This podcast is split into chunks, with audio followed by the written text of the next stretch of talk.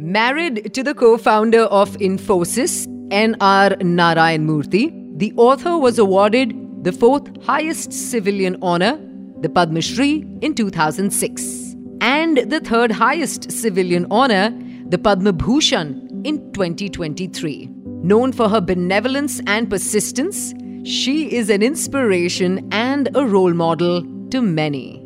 Her books, with strong headed female protagonists, have encouraged women of all ages.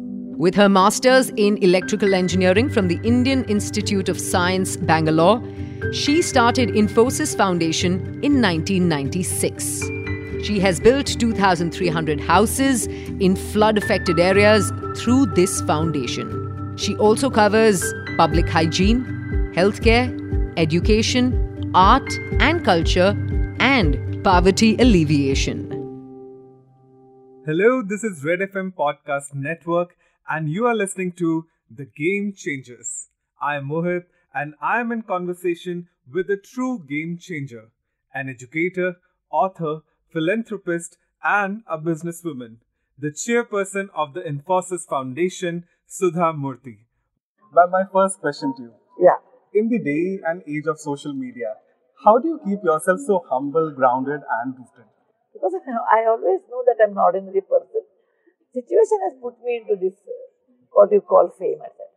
Basically, I don't think there's anything special about myself. Today, the world has become different. It has shrunk actually. And most of the children are abroad, you know, in many families. Khat likhna to people have forgotten about that. So the only way is uh, communication is through technology. And technology also makes the world much smaller than what you imagined. Uh, in a second, you can reach uh, by WhatsApp. You can see the pictures. So I feel it may take some time, but minimum things elderly people should learn about WhatsApp, email. Um, uh, I will not say Instagram and handling the iPhone. These three or FaceTime. They can see the loved ones. They can send the messages. They can also use some apps actually. Recently in Bangalore, we have released an app called Pink App. If a woman is in distress, just press Pink App. That's more than enough. Within three minutes, you know, you get a police help. So, to some extent, uh, older people have to learn these things. It's a modern method of connection. Actually, I have less apps in my uh, phone. In general, I use phone less, only for communication. Like WhatsApp, I use it only for the communication. And then whether the app I use, then how uh, health app I use, how much I walk, uh, then normal. Otherwise, normal. I don't use much apps. But what is it about the ordinary man or a woman that makes them so extraordinary? I, I see that being reflected in your writings as well. Yeah, number one, hard work, honesty, and passion for the work. You know, if you love your work and if you are passionate about your work, that makes you something different. Ma'am, uh, next question that you know you have a particular affinity for writing for children. You know, do you think there's been done enough in that regard in India, or do we need to do more for writing for much children? Much more, much more. Very little I have done in the field of children because there you can make different comics, different set of uh, history, different set of the uh, you know uh, tourism, or different set of the monuments. There is so much is there. Actually, I have done very very little if I go back to my childhood, you know, I remember whenever I was cranky mm. or angry as a child, my mom used to make me sit and, you know, narrate stories to me. There was something very comforting about, like, you know, hearing those stories. It used to always calm me down. Uh, what makes storytelling so comforting? I don't know. It has a very deep connect to, to us as a civilization. Yeah, because when you t- number one, when you tell a story, the child will get distracted. If you are cranky, your mind will go towards that. Second thing, you know, the way you describe the story, the child will identify. And at the end, you should always end with a positive note. Please remember, in storytelling, you have to end with a positive note. The child will have that hope. Okay, tomorrow I can be like that. And hope is the real joy in life. If there's a hope, then only we feel happy to go forward. If you end up with a negative thing, the child says, okay, my end will be like this. So, the storytelling is an art to tell child in its own, uh, the child's own language, not of the high words, in simple words.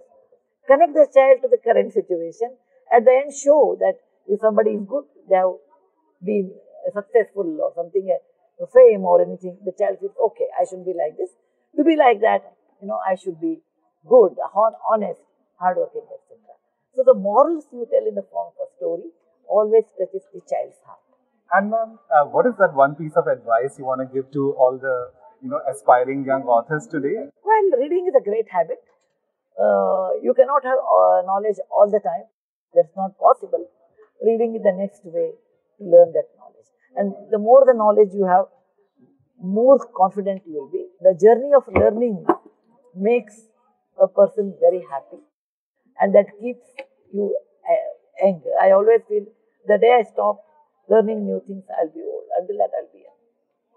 That's such a wonderful advice to always remain young at heart forever. Ma'am, my last question to you.